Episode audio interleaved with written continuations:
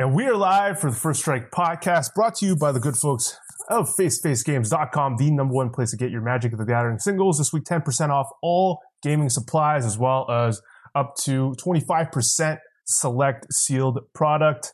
So go to FaceFaceGames.com, check out if you want any of the stuff. And, and again, I always say it's the perfect time uh, to get a bunch of sleeves and, and deck boxes.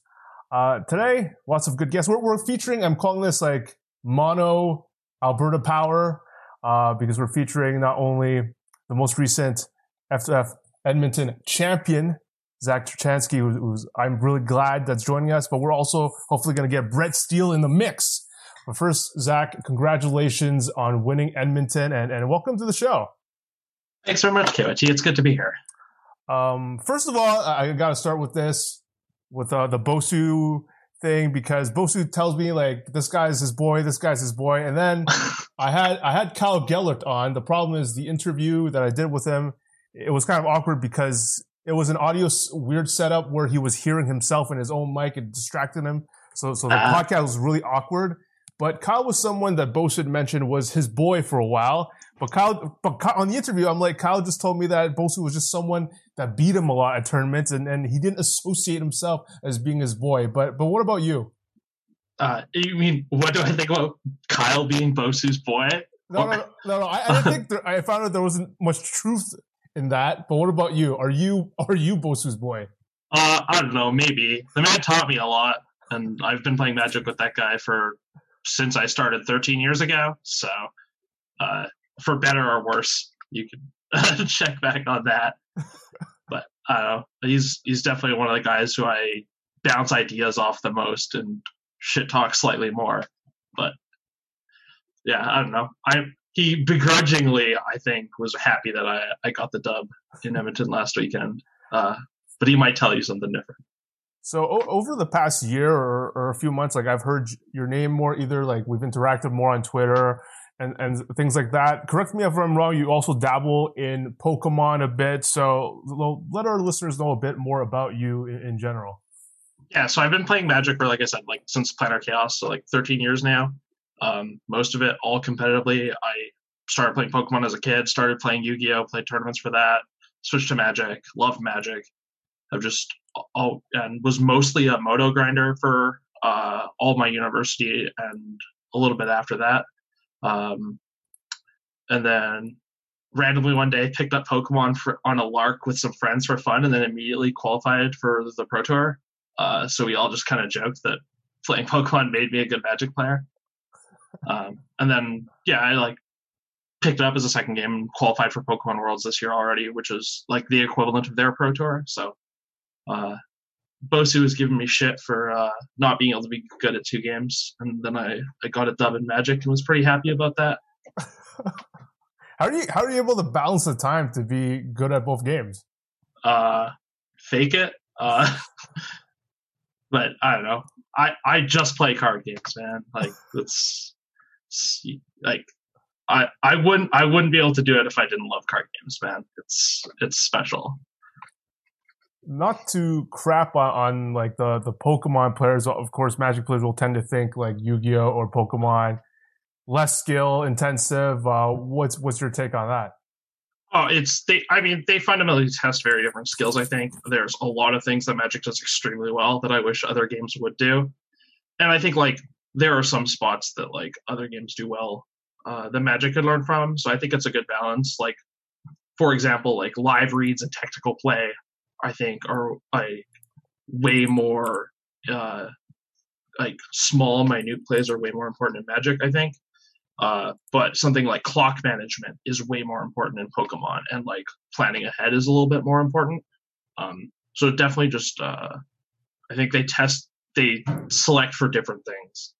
Um, like I think Pokemon does local play like way better than Magic does.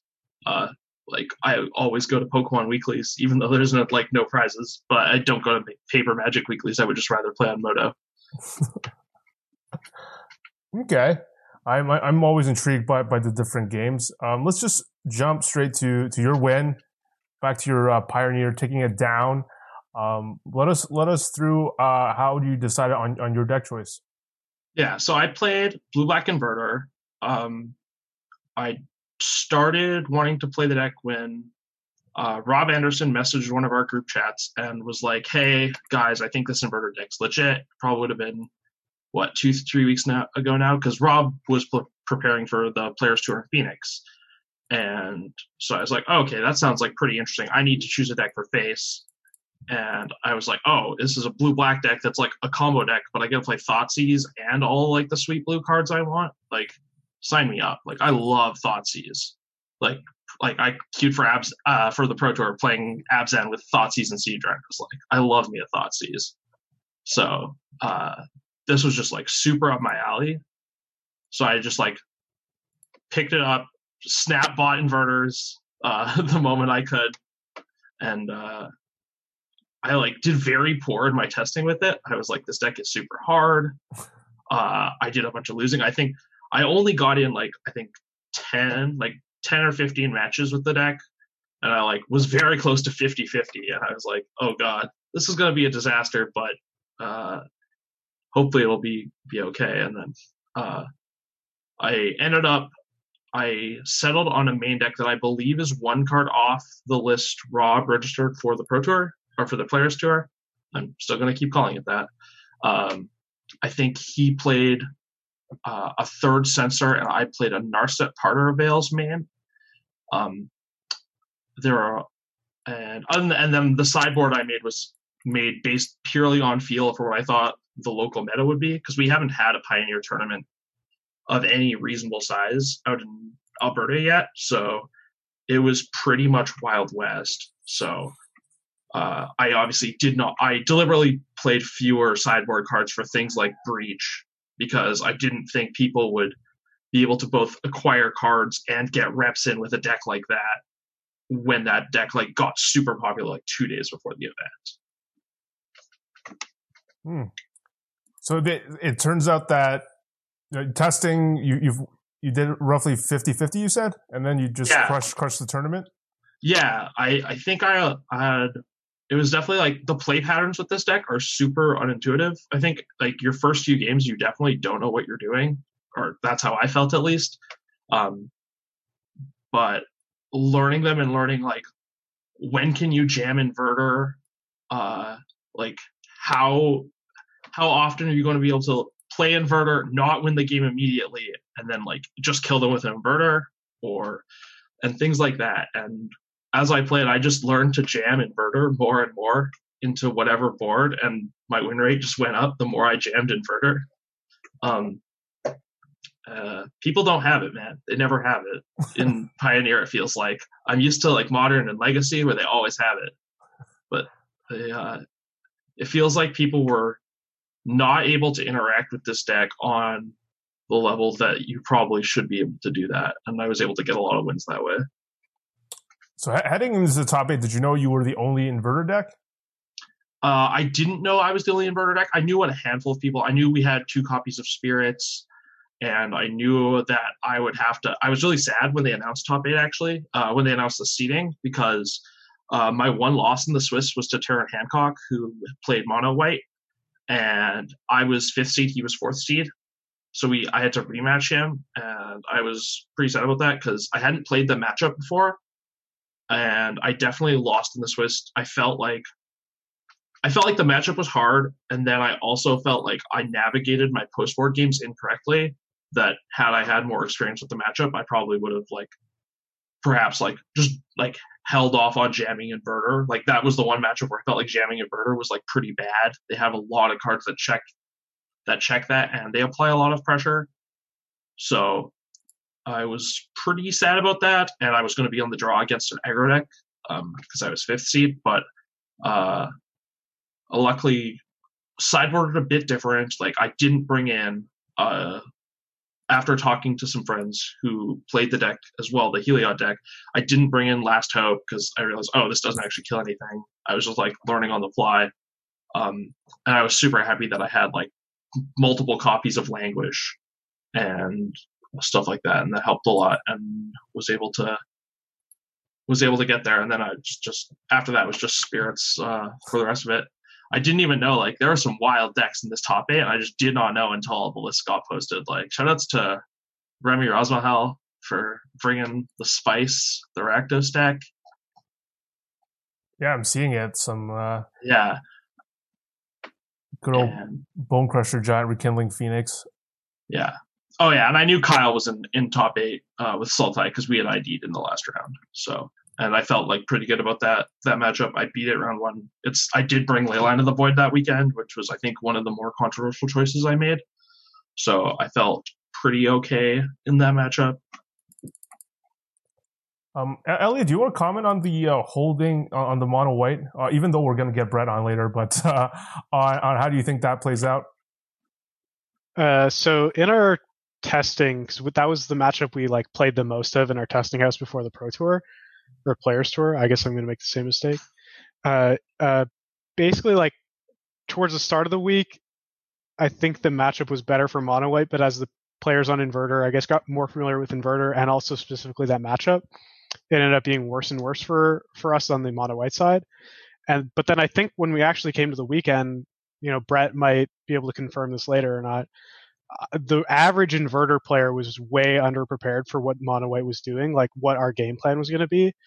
Um, in general, though, I think jamming is pretty good because the only reasonable ways to interact, and I guess it depends on how mono white sort of develops. Because I mean, one of the things I mentioned last week was that uh, Brett and I were thinking about adding silence to the sideboard, which would be incredible in the terms where they just jam inverter. Uh, but outside of that, the only card that really matters for them to play is Gideon of the Trials and make an emblem. And then if you've kind of maneuvered to a position where you have something like a Hero's Downfall in your hand, and then you jam Inverter, and then can go Downfall uh, Oracle to combo, then you're in a really good spot unless they have multiple Gideons. And it really seems that the the list that people are playing, like when you go on Goldfish, they're really not emphasizing the diversity of Gideon names. A lot of them have like three Gideon of the Trials and two Gideon Ally of Zendikar, or something like that in the entire 75. And then maybe some people have Gideon's Intervention. Yeah, and even that- th- at, at that point, they have to guess which of the two win cons you have in your hand. So unless you've like chump blocked with an Oracle and they know it's in your deck, it's not 100% to, to get it right. yeah, that was the card I was going to bring up. Is is that that definitely threw me for a loop was Gideon's intervention, and yeah, exactly. Like if I like they can check my graveyard before I inverter, and if I just didn't happen to have it in my hand for whatever reason, or I had a duplicate copy, and then it was that like I had Heroes Downfall, but yeah, but being able to interact with an onboard Gideon's intervention that named the right thing was pretty hard. Yeah, so it definitely like it's super context dependent. You know, obviously if you can if you can if you can jam with the downfall up, I think generally you're supposed to do it because the only way that that the only way the mono white deck interacts with you is either like a killing you or b Gideon's intervention sniping the right card, and then c Gideon of the trials, which presumably you have this downfall to cover in the scenario. Mm. So um, and it's basically like a race where a lot of the games that I played at least, when the games got to like turns eight plus and Mono White got to beat down, then it was like super good. Um, and Mono White was going to win. But also, like, you know, you had more languishes, so maybe you're okay sitting on your heels and, and then eventually languishing them. I'm I'm really not sure when it when you add like that factor. But I think in the like the matchup is somewhere between like 40% and 55% for mono white and I would I would guess it's somewhere closer to 45 as an actual number. Sure, yeah, and it definitely sounds like you had a, a more extended version of what happened to me, or it was just like it felt like knowing the matchup was a pretty big part of the battle. Yeah, I, and it also like our sideboard plan, like Brett and I, what we settled on, boarding up to like nine Gideons. It we, I found it super easy in the games we ended up playing to be actually on the beatdown and, and winning those games that I described where it gets late. And I could definitely see a lot of people with with a lot of the lists I see, they, they kind of seem like some heinous sideboard decisions in my mind, not playing as many Gideons. I think Gideon's intervention just like kind of sucks. Uh, so I could see those people losing a lot of the games that tend to go longer. Um, so maybe it's just like the different plans have different pivotal turns, and and you need to be jamming more against us and less against them.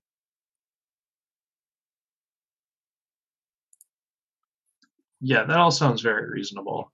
Um, yeah, I definitely think people were on lower Gideon counts when I played against them. Uh, I mean, I can, we can look at Terran's list, who I played against twice here. Yeah, he has two extra Gideons post board and the Gideon's interventions, but then just the uh,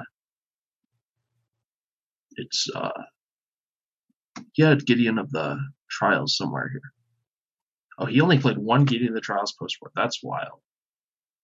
Yeah, and then to Yeah, contrast that super low with like to- to contrast that, which would maybe some point be posted because I, I, as a second call out, second week in a row, KYT hasn't posted my list and sideboard guide yet. Is we KYT. we went up to nine total Gideons Yeah. post board, so Yeah. definitely a bit all more all in on the beatdown plan than than someone who has Gideon's intervention. for sure. And then that makes the like a hedge plan of two X heroes downfall just like that much worse because yeah, you you you don't you have to draw both now and like yeah, and even then that might not be good enough. All right. Sorry about that, Elliot.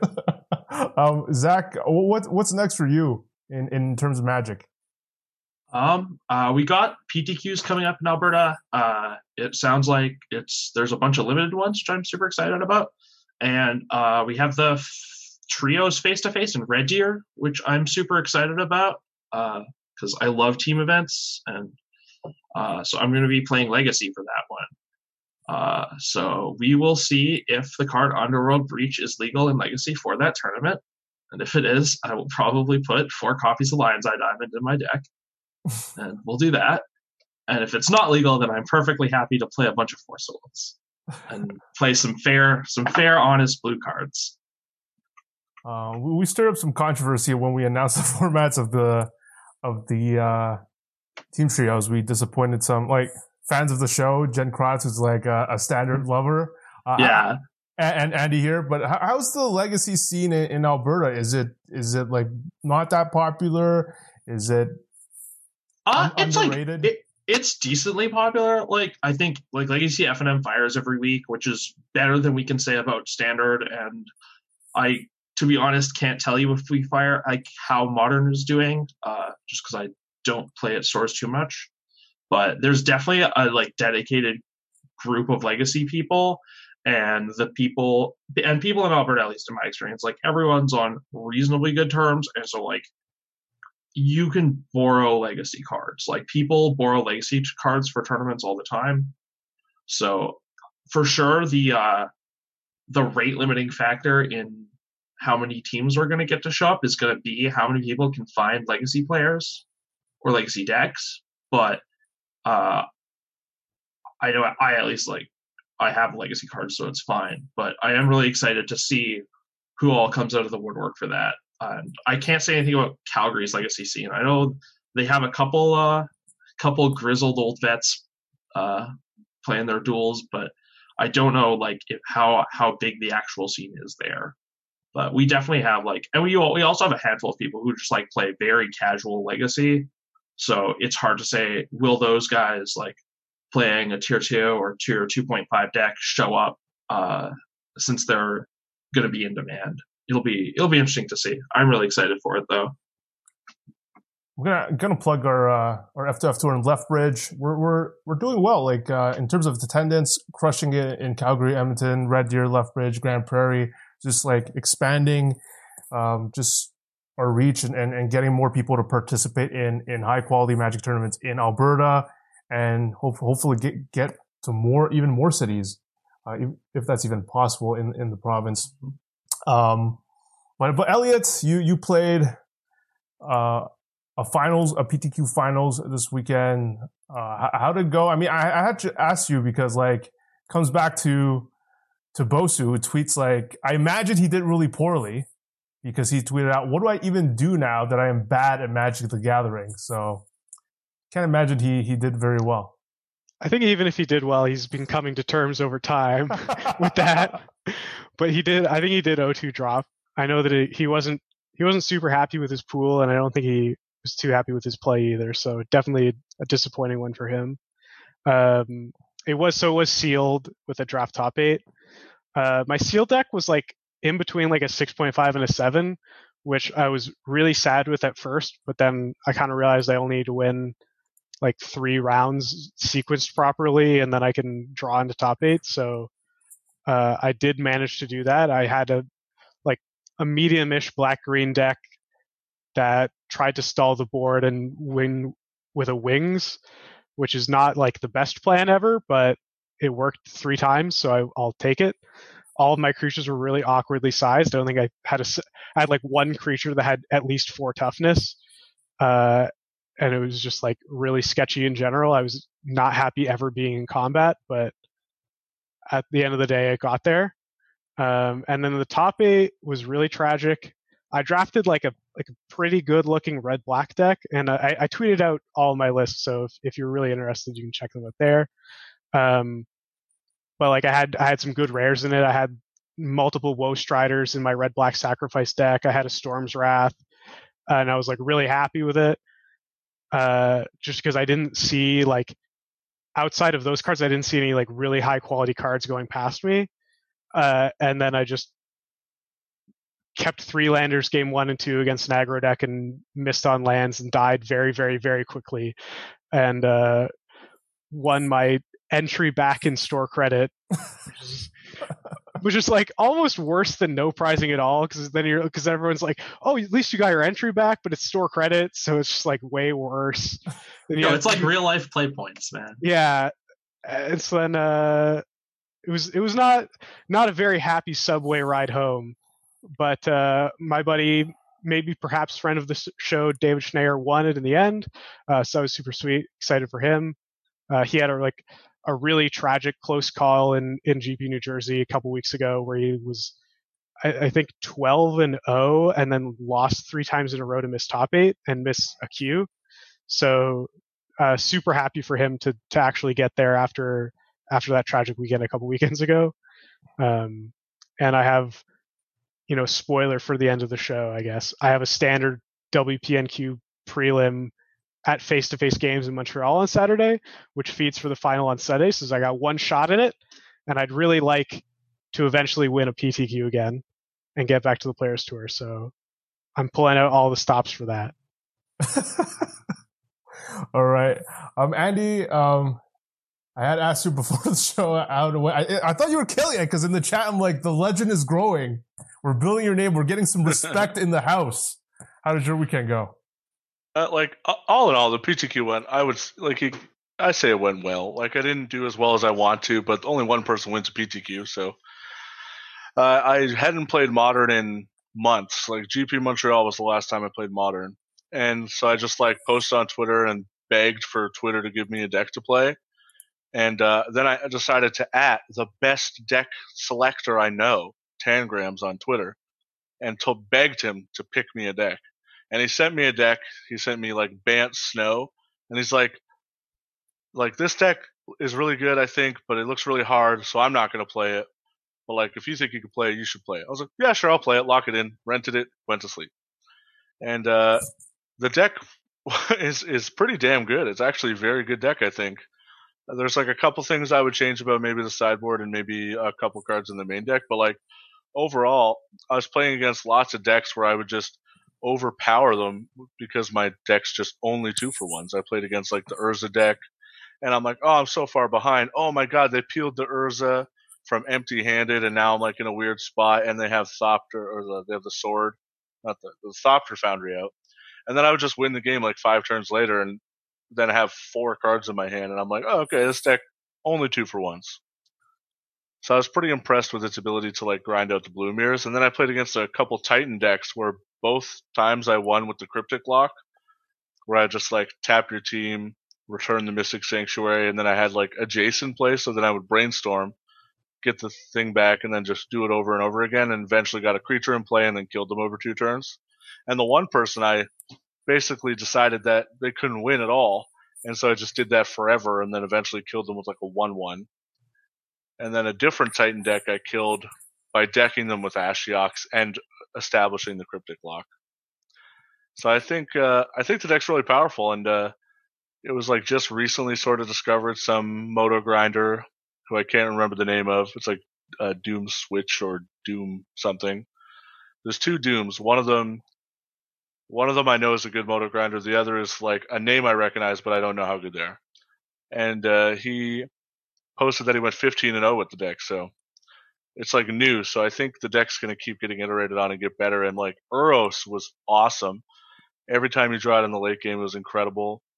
And I think uh, the deck has a lot of legs. So going forward, if I was to play modern for fun, which I will not do, but if I had a tournament that mattered, which I also do not have, I would play uh, the the deck again. I liked it. Sounds good. Um, Elliot, were you paying attention uh, to Worlds this past weekend, and does it affect your your deck choice? Uh, I watched a lot of it on mute. I was like doing other things, so I didn't listen to the commentary. But uh, like for sure, uh, going into this weekend, I wasn't super familiar with standard at all, and then seeing basically four lists between the competitors was like a I, I don't know, like a wake up call, I guess, not quite, uh, but just like the fact that there was so such little diversity when there was not that many people working together. Like you saw a couple like pairs of deck lists. Like I know a couple who worked together on Mono Red, a couple people on on Jeskai, but the fact that there was so much uh, like overlap between deck choices and then even card types within those archetypes, like it's almost like standard is, is pretty solved right now, which is uh, maybe a bit unfortunate. But I'm I'm like 95% to play Jeskai Fires and just play a list that's super close to what Marcio played. Um, with like a few changes in the sideboard because I'm not sure how much, uh, how many blue decks I guess are going to be in in the prelims and in the PTQ. Um, but it's like definitely 100% for my decision. The fact that there was no no Sultai decks, no Uro decks other than the Temur Reclamation, none of like the Rakdos decks that we saw before. Uh, no like yeah, no cat oven other than than Piotr, who's like absolutely in love with Kethis or not Kethis, sorry, with um Korvold. So can you really count him? I'm not sure. Uh, but it was definitely like a good learning experience and great point of point of uh data. PV took down the whole thing I don't know, like a lot of us love to, sports fans love to like rank and, and I, I read some tweets like this now makes him the GOAT. So, so I'll go to you, Andy. Does this change your rankings at all? Or was he already the GOAT for you? Does this change my rankings? Um, it it might it might like uh, make him number one. It honestly might. Just like it's just constant dominance in in like whatever era he's ever played in it's kind of messed up, right? Like he doesn't miss a beat. Just when he already had like a, a like an, uh, a crazy good Hall of Fame career, he just continues. The one thing that's like holding me back is if you look at like the top eights and top 16s, I think PV has like 14 top eights and 15 top 16s. Finkel's at like 17 and 27. So like it's really hard to get past that for me for the for the goat talk. But at the moment, uh, my recency bias is really pulling me towards Paulo. Plus, he's so nice. nice touch. Zach, do you have a take on this? Yeah, I mean, I've always been in Jon number one, Kai number two, and I think it's like super reasonable to have PV number two now, I think. Uh, maybe he's one. I certainly don't think you're extremely wrong if you have PV over Jon. Uh, Whereas before, I think if you had Kai over Jon, you were extremely wrong. Um, yeah, uh, guy's a legend, man. He just won't stop. And Elliot. I think the last time we had this discussion, I had Kai at number three and got absolutely blasted by like David Root and some other people, and, and and Derek also. Derek was a big Kai believer. Um, but I, I think it's actually safe to say that that PV is number one right now because not only did he just win Worlds, but he has like two very recent PT top eights as well, and like yeah, I think it's pretty safe to say that both Kai and Jon have more or less moved on from Magic. We see them come back for the occasional. We saw them come back for the occasional Pro Tour, and, and Kai qualified for one of the Mythic uh, Mythic Championships that was online fairly recently. Um, but they're definitely not playing anywhere nearly as much as, as PV is. But the other factor, which is more so swinging it for me towards PV being number one of all time, is and and I'll I'll leave the name out of this, but an old school pro, let's say, that I I was preparing that I was speaking to when we were in, in Phoenix said, quote, the PTs I played back then were a joke. So I don't know how much you want to take like from that, how much you can value like Jon top eighting every pro tour back then and, and Kai winning every pro tour back then, because they are quote a joke. So I, I think the fact that that PV did it back then is a testament to his ability then, and the fact that he's doing it now in the let's call it the information era of Magic the Gathering is just like even more so a testament to his skill uh, across such a long time. I mean, he's the money leader uh, going into this, and now he's by far the money leader. He won an absurd amount of money this weekend. Uh, so he's number one in, in my eyes, followed by Jon. Kai, maybe number four. Who knows?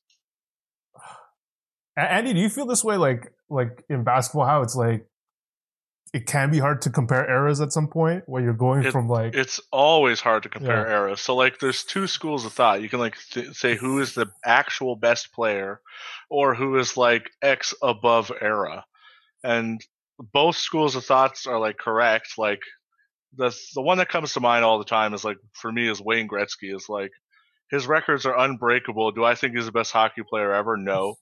I like there's too many slappers from the blue line that went in every time. Goalies weren't allowed to lie down. So like, is he the best of all time? No. Is he the best above like era? Maybe.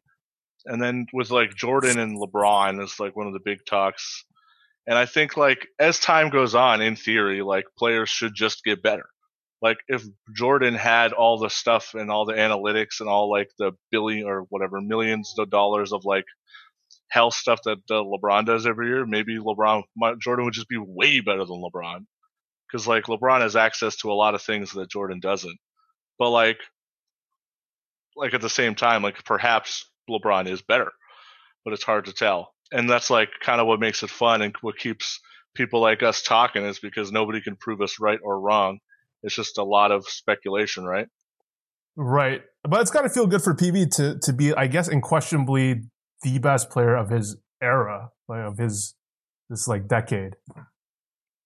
Yeah, he's he's yeah, he's obviously he's incredible. He's just too smart, genius brain, also pretty kind, which is kind of makes it really easy to root for them, you know. Okay, I have to touch on this with, with Zach on. Obviously, we had uh, every, most people were were cheering for PV because PV is the nice guy, like you said, and he has a, a clean reputation. And of course, up against someone controversial in, in Marcio in the finals. And uh, you know, Ben Ben Stark didn't take it well that, that people were harassing uh, Marcio about his past. He tweeted like harassing people about their past isn't cool. Uh, to my knowledge, the last year's accusation about Marcio was Hornet Queen in like 2015.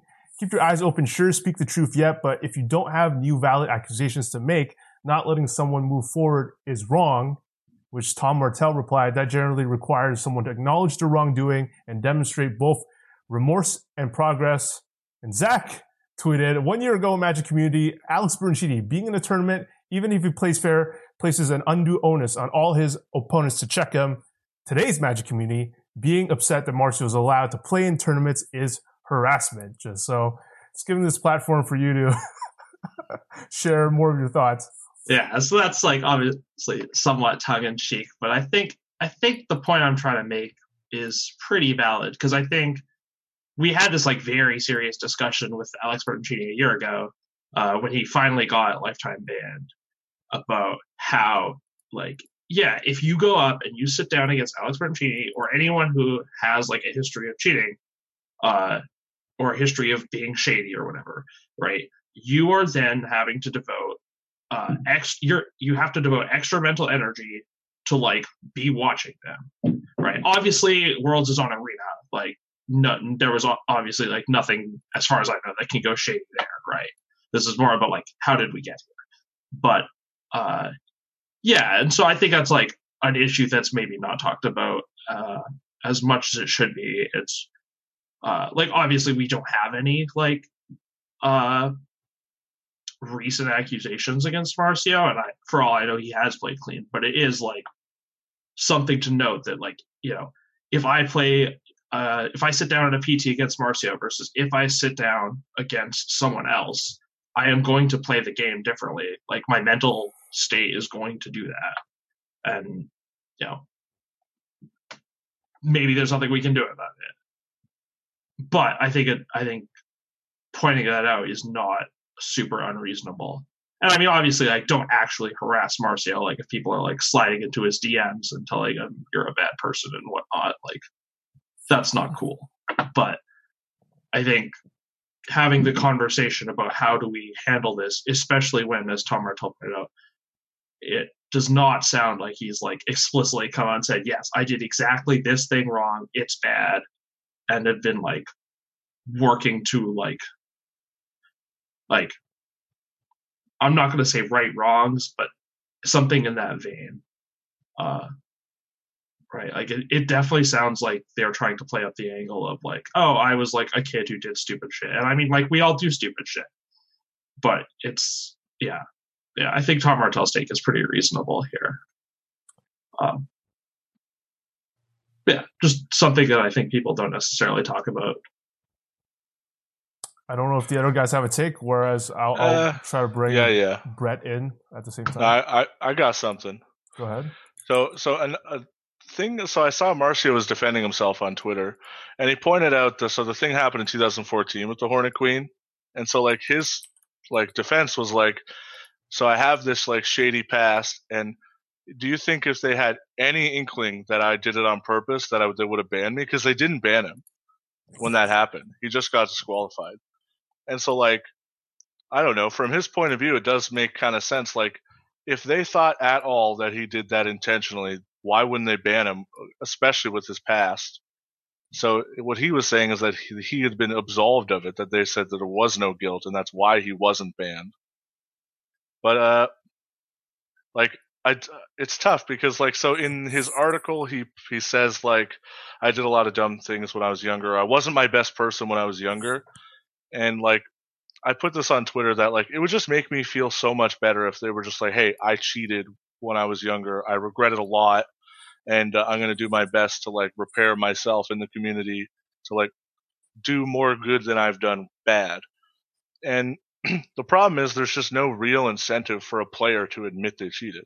Like making me and make a handful of other people feel better isn't like an actual thing, but the fact that there gets to be like a veil of doubt is like a real benefit to them. And unfortunately, there's just no reason for Mar- like if I'm in Marcio's shoes, there's just like no reason why I would say I cheated because it like only hurts me and I I gain nothing, and like the people around me don't really gain that much. So like I understand like he's in a tough spot. I liked I actually did like the article, and like even though it doesn't say hey I cheated, like he he knows what he did. He knows he certainly did shady things at the very least.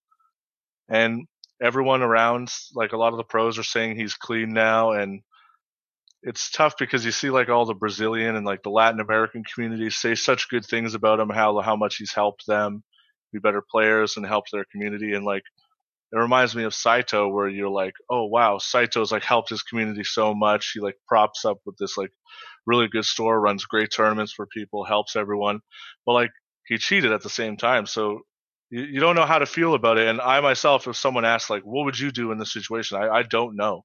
I would have to get someone who's more qualified to like make these kind of judgment calls because like my feelings get sort of stuck in the middle sometimes because I want to feel for these like Latin American players who like at times will get like mistargeted, but I'm not saying Marcio is getting mistargeted, but they'll get like they won't get the benefit of the doubt that like the North American players get, and so like I wish uh, yeah, I know. I know he's not LATAM, but he's, he's he tests with them and he's like part of their community in in a sense.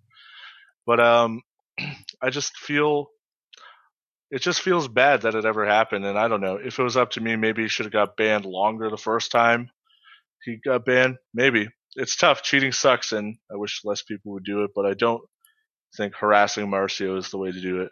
Also, Ben Stark says some of the absolute dumbest things I've ever seen on Twitter. I respect the guy, a phenomenal magic player. He just spouts whatever he thinks, and sometimes he doesn't think about what he thinks. He just says it. Uh, Elliot, any, any finishing thoughts, or should I introduce Brett? Uh, well, I guess I'll I'll just really quickly say that like Marcio's first Grand Prix top eight was in 2002, and in that entire time he's had like four cheating allegations with on about him, which is you know four more than is ideal for sure. But the fact that he's been playing for so long, he was banned once for like peeking during a draft, which I think is like, you know, like yeah, it's obviously against the rules. Yeah, it's obviously cheating, but at the same time, it's like super you know, it's like very far removed, I think, from cheating in an actual game. Uh, and then three of the three of the other accusations that I, at least four that I know about, sorry, but the other three are are all pretty similar. And two of them are he was accused of drawing off of his sideboard instead of like from his main deck, uh, which is very similar to the Hornet Queen issue that Andy mentioned from like 2014. Um, the other two were in 2010 at the same event. So take from that what you will. Uh, but he's only been banned once for the peeking thing. He wasn't banned for the Hornet Queen thing, and I, I the big thing for me is that you know he's he's been back from the game after that DQ for so long, and he's like being close friends with a lot of pros. And I think usually when you have someone who's cheating, is like when they cheat at the pro tour level, let's say, they're probably like for some reason not performing well in testing houses or when they're discussing with players their thoughts and ideas on the game they're not at the same level as them. And i think that if that was the case if all his success or some of his success was based on cheating we wouldn't continue to see some of the best players in the world testing with him and talking to him and being friends with him and coming in to his defense in this case. And whether or not he cheated then and whether or not he has continued to cheat i think it says more about the community that are doing things like spamming, uh, you know, Cheaty Face and spamming Hornet Queen uh, in the Twitch chat, basically harassing him if he ever goes back and sees the VODs or if his friends are watching, and then harassing him on Twitter, accusing him of being a cheater every single time he's on camera. I, I think it says more about the people who are reacting to him like that than it does about him, who, again, has had a clean slate for the past five years, almost assuredly, with the number of eyes that are watching him. So, you know, I think it's I think it's fine to say you know, he cheated in the past. I believe he cheated in the past. I'm not going to support him. But to turn that not supporting him into actively harassing him on social media is just like a huge step in the wrong direction and is uh, just egregious. yeah, there's, there's, still a person in there. Uh, all right.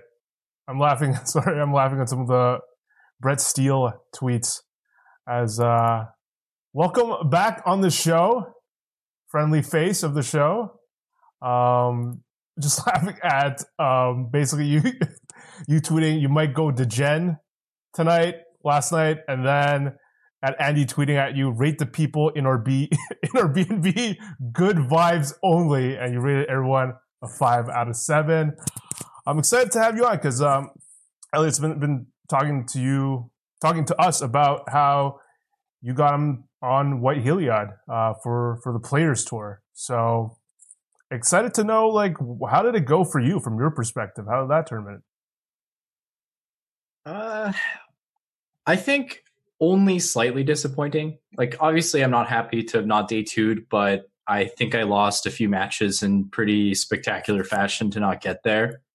So I can't be too upset with my preparation. Um, I played White Heliod. It was the worst performing deck at the Pro Tour. And I think that's a little bit of preparing maybe too much online and not in a house with stronger players because what ended up happening is there was Pioneer was moving so fast that people were in this like like mid range had just taken up the uh mid range had just taken over maybe the week or two prior and mono white was fantastic in that meta game and it just so happened that the next week it was about um, all of the combo decks coming out. And, uh, you know, Elliot's mentioning, sorry, in our chats here, like that it was the highest win rate P- uh, deck in some of these PTQs later on. And I think that there's a bit of like a play skill thing there behind uh, where I think the stronger the inverter players are, the stronger the breach players are, the better they can play through the hate that Mono White's playing.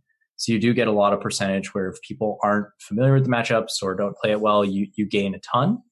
But uh, I ended up basically playing a deck that I think was a little bit less than a coin flip against the most popular decks in the room, and that ended up hurting. Um, Elliot mentioned that like you, I guess you were streaming the deck a lot. He had mentioned that you were very unlikely to switch off the deck at some point.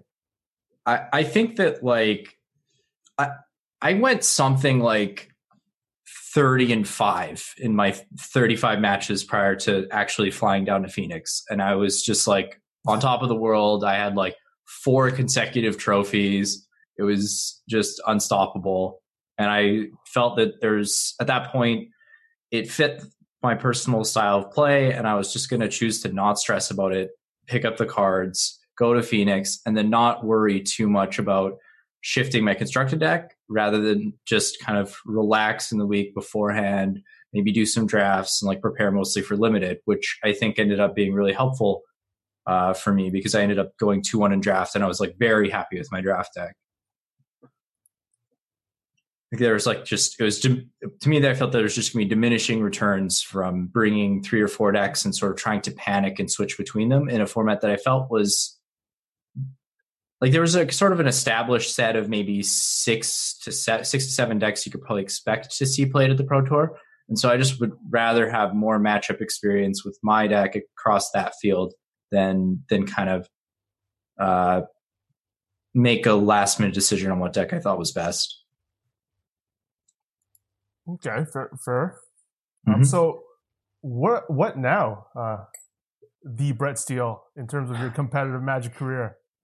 Well, I I I have to coax some people into driving me to Calgary or drive to Calgary myself. We have a, a sealed PTQ down there in a couple weeks, which I'm actually kind of excited for. I I've really enjoyed this Theros limited format.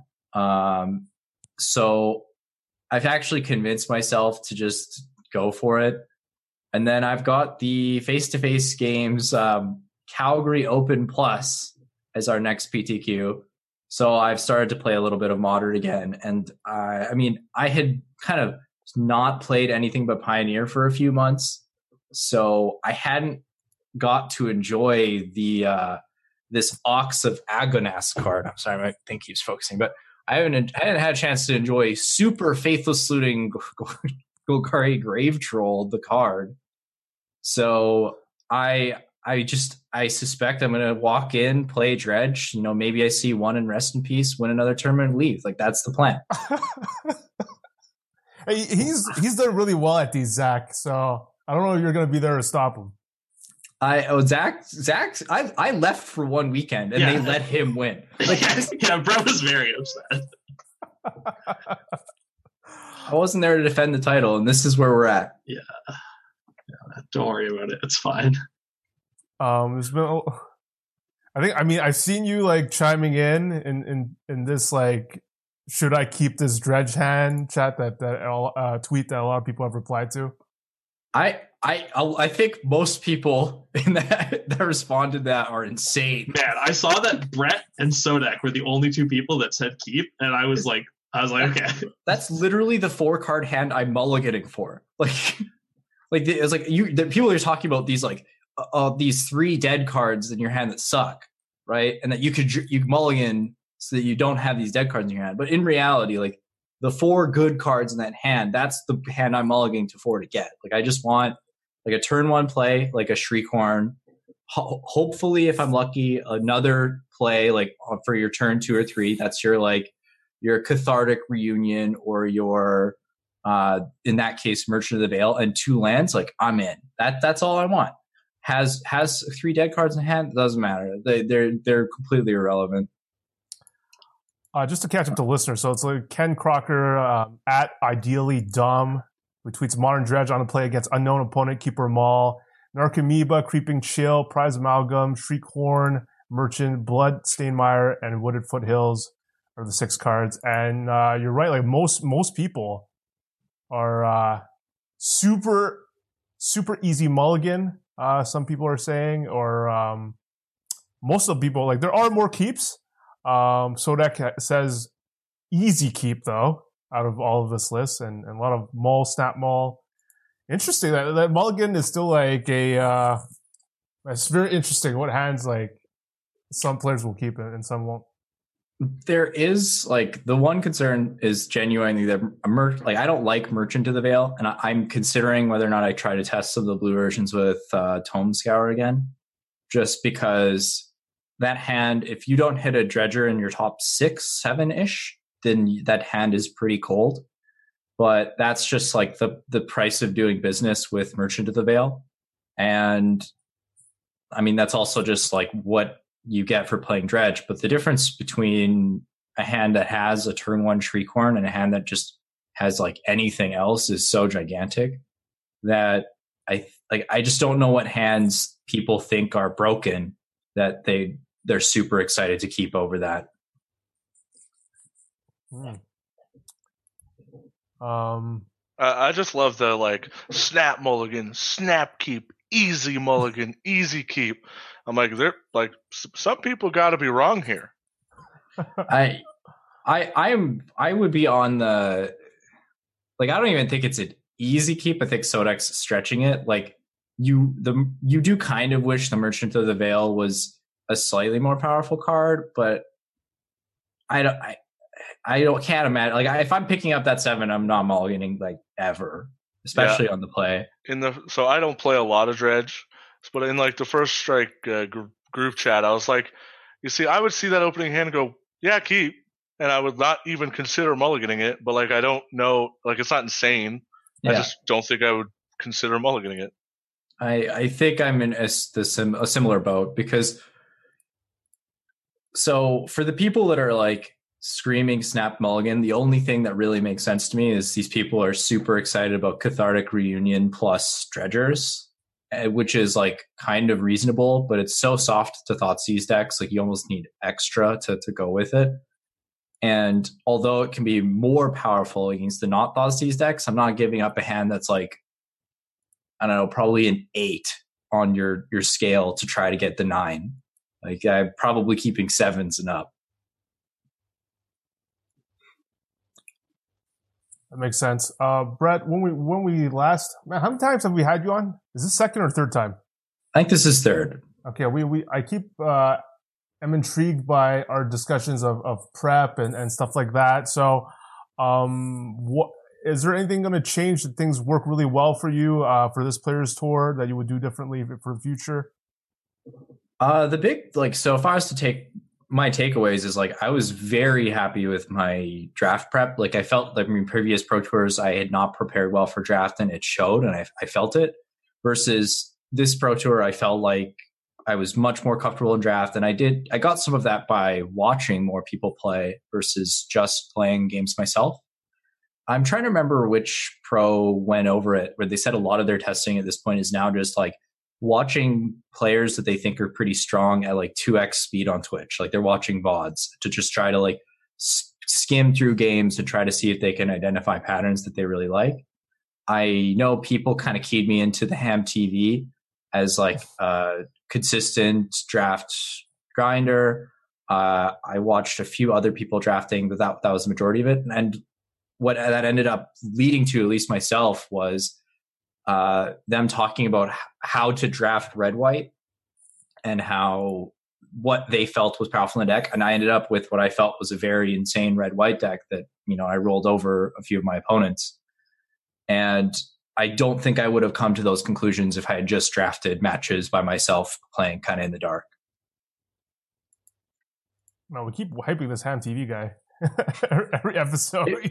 well, the problem is actually, I think that you guys hyped him, which got me into watching it. When it's just a perpetuating cycle. Like I'm, I'm a sheep in this scenario, but I just, I just sound like I'm leading. Um, just gotta speak with confidence.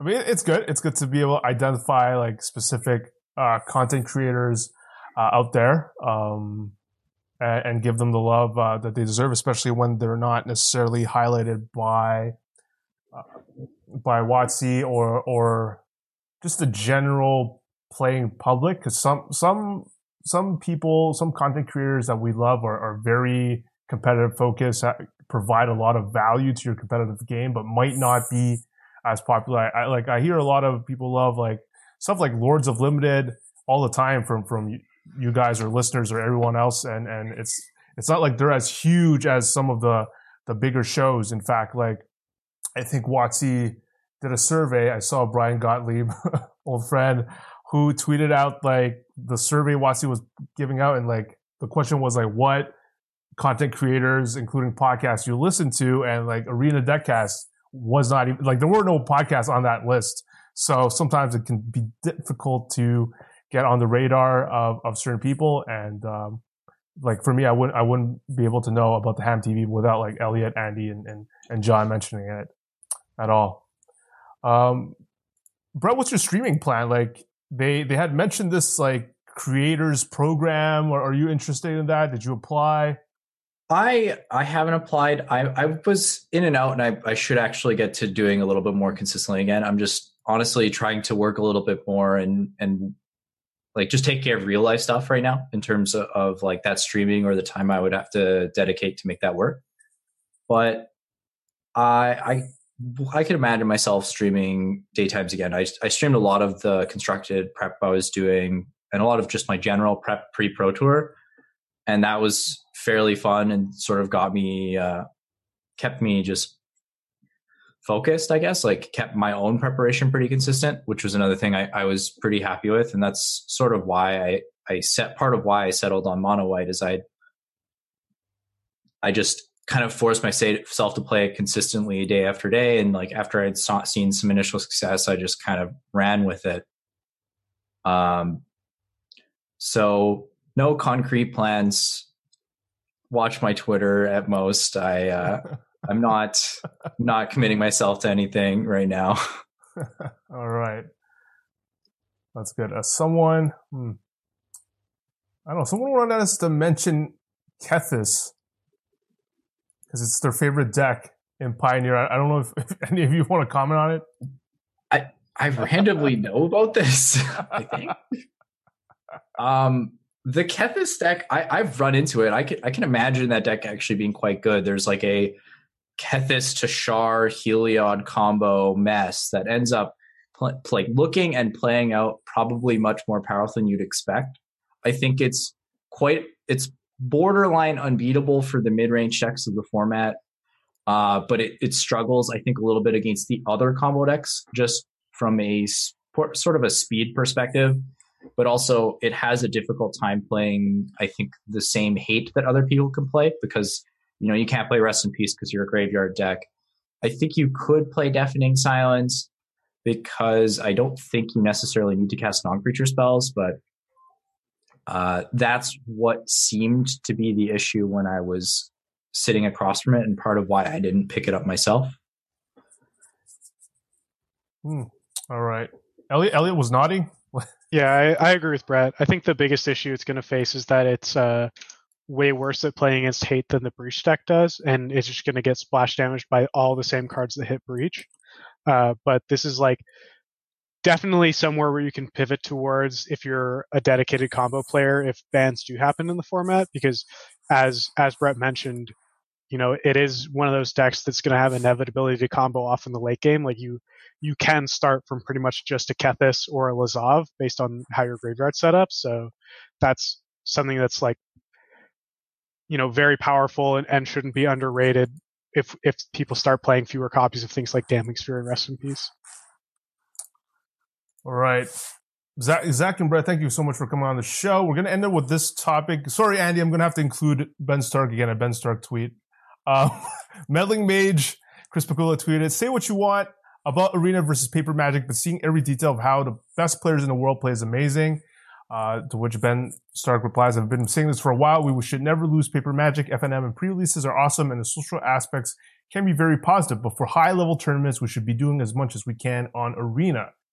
And speaking of the F2F tour and the tour finals, um, which is basically the open and the open plus, just rebranded a bit differently.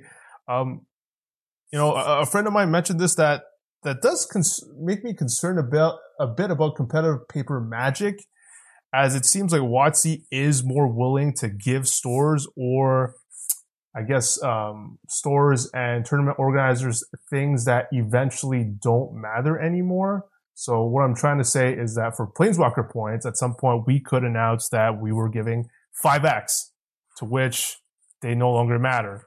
and now they're they're giving more stores and more different places possibilities to run these tour finals that lead to the PTQ. And I am I wonder if like eventually they're just going to can that.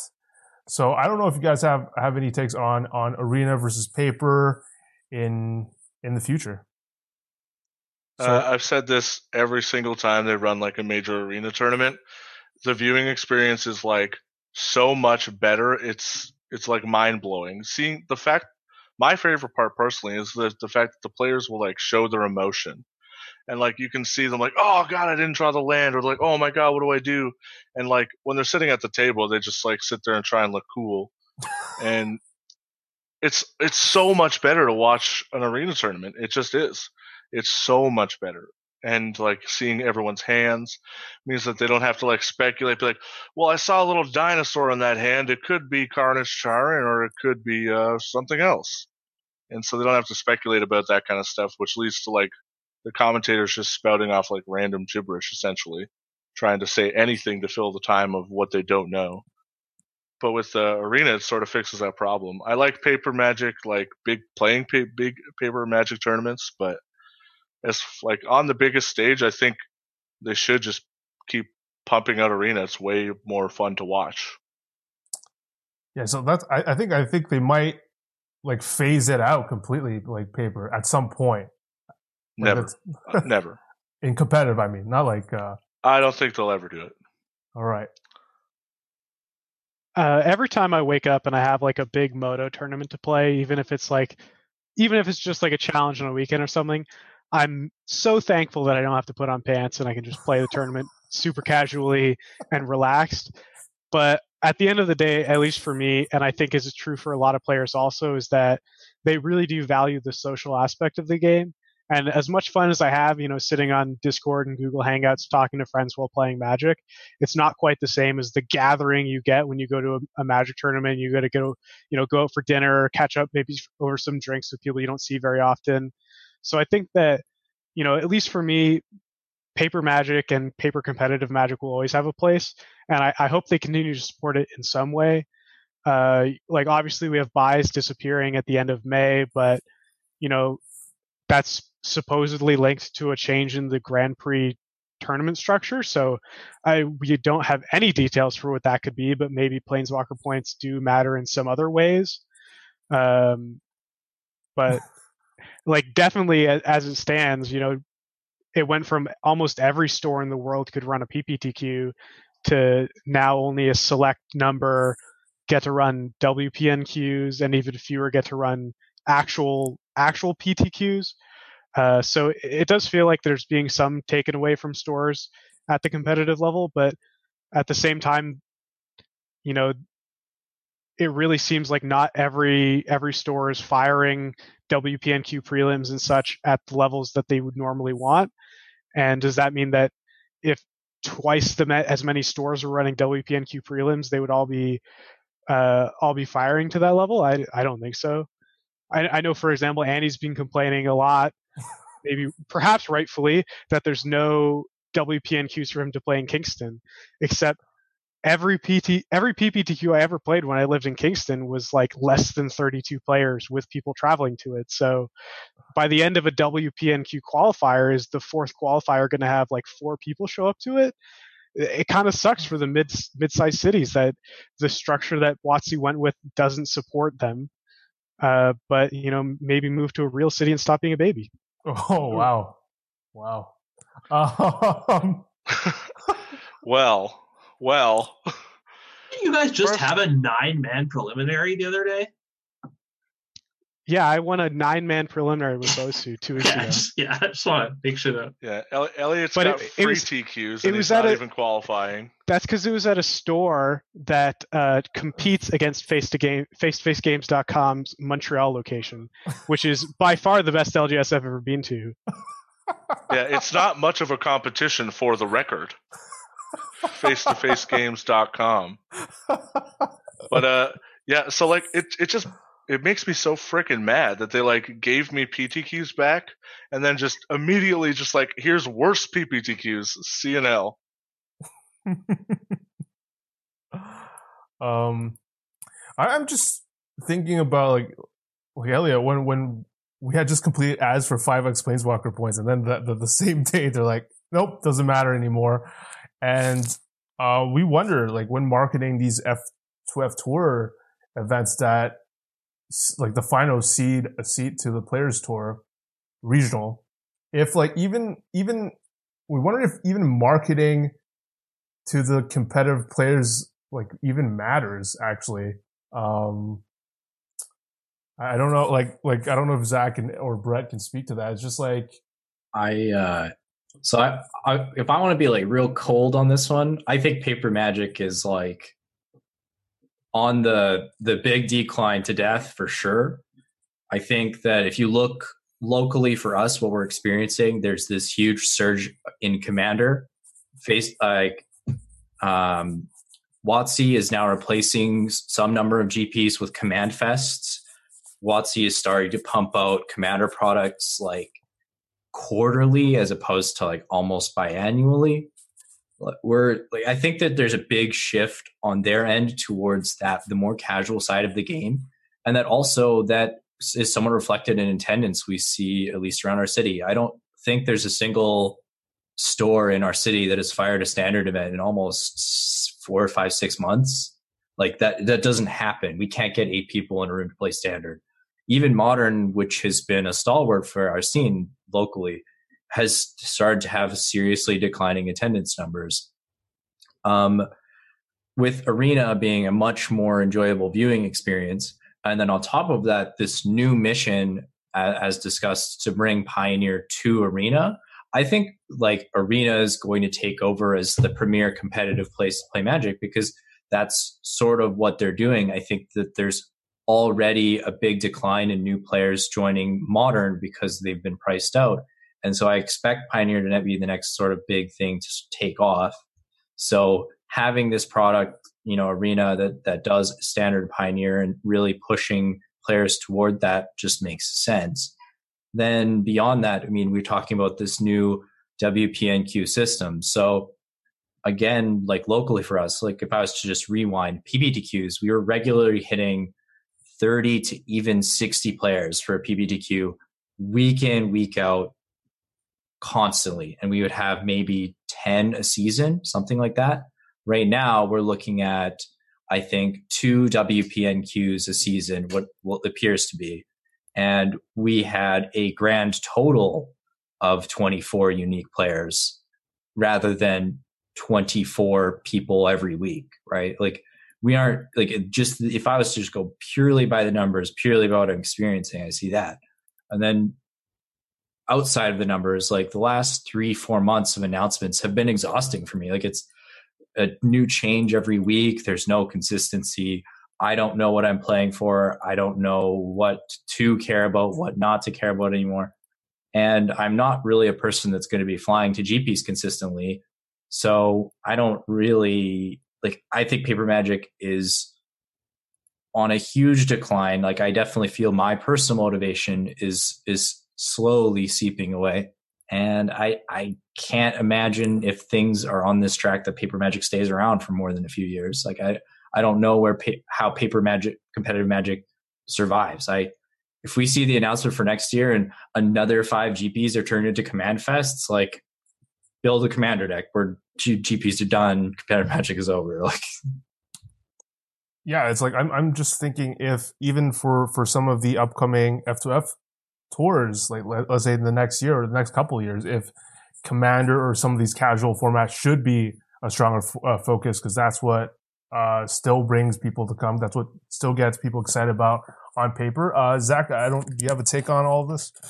Yeah, uh, if you were talking about market marketing the face-to-face events with the Pro Tour changes and whatnot, and I just found it really funny how our head judge for the Edmonton face-to-face Open made a post in a local Facebook group a day before the event saying, "If you win this tournament, you get a Players Tour invite." Even he didn't realize that wasn't the case, and he was head judging the event. and like so, like involved dedicated people don't know what's going on uh, and that's not good um, side note if anyone wants to give me a pt invite for false advertising you know hit me up um, I uh, just to hit on the earlier remark about the world's viewing experience, I'm gonna be mega contrarian here, and I almost always watch every pro tour and every world's like pretty religiously when I can. Uh, I love watching those events, uh, and I the only footage of Worlds I caught was when I went to the Worlds viewing party to collect my Crucible, uh, which I did, and played some Standard um, with cards from my binder. And but other than that, I did not watch a minute of it. I have actual negative interest in watching arena tournaments. Um, it's like definitely my inner grumpy old man so I'm willing to believe that the children are right and I am wrong. But uh, I, like for example, I love watching the Mox. Like that's probably my favorite tournament to watch. But I just like don't like watching the arena UI. I can't watch arena streamers either. But I understand I'm in the minority of that, and I hope competitive magic doesn't die in paper. Life is pain. All right, got a lot, of, a lot of good takes, a lot of different takes on this topic. I mean, it's it's always it's it's always can be a surprising time, like when when Elliot and I were shocked uh, mobile coming in 2020. So who knows? Who knows what's on the horizon? Uh, starting with you, Zach. Any shout outs or anything you want to plug? Go ahead. Uh, no, just thanks for having me on, KYT. If you want to follow me, I'm at Zenterchan on Twitter. Uh, if you want hot takes on both Magic and Pokemon and other things, uh, follow me there. And we will see you all at some of the next face to face events. Sweet. And what about you, Brett Steele? uh, at BSTE on Twitter, Beastie. That's my first and last name smashed together. Unfortunately, it is unpronounceable and unspell it, unspellable, but I've just committed to it now. Uh, you could find out about my hijinks both in life and in magic there. Love it. Uh, Elliot, last words. Uh, I don't know. Last words? That's so much pressure. I hope I qualify for the Pro Tour this weekend, the Players Tour. There we go. It's gonna, it's gonna happen. Money gonna back be, guarantee. It's gonna be more than nine people, but uh, I think you can get there. Uh, Andy, Andy, anything else? Well, I guess it's just a preemptive you're welcome for Elliot because I'm going to ship him the Jeskai Fires list that qualifies him for the WPNQ finals, qualifies him for the Pro Tour, and then he'll never shut up about it. And I'm going to sit here and play Magic the Gathering online because that's all I'm allowed to do in this godforsaken land of Kingston. it's, what, it's what you get for killing my, my NFL career. Are you going to grind Jeskai Fires on Arena? tune the list for Elliot? Uh, I'll play zero games, but I'll use my big brain. I love it. Well, you have a lot of experience with the Jeskai Fires archetype. Yeah, I did qualify for the Players Tour with it, and I got Isaac to the Thinger with it, whatever that thing's called. the uh, the, mythic... the arena mythic splash fest. I don't know what it's called. right. Um, thanks, Zach, Brett again for Elliot, Andy, and I, and, and, and Jon, who apparently may be replaced as the uh, as the Neo brand expert on Twitter. Uh, we will see you next week, hopefully with Jon, to get his his updates. Ciao, guys.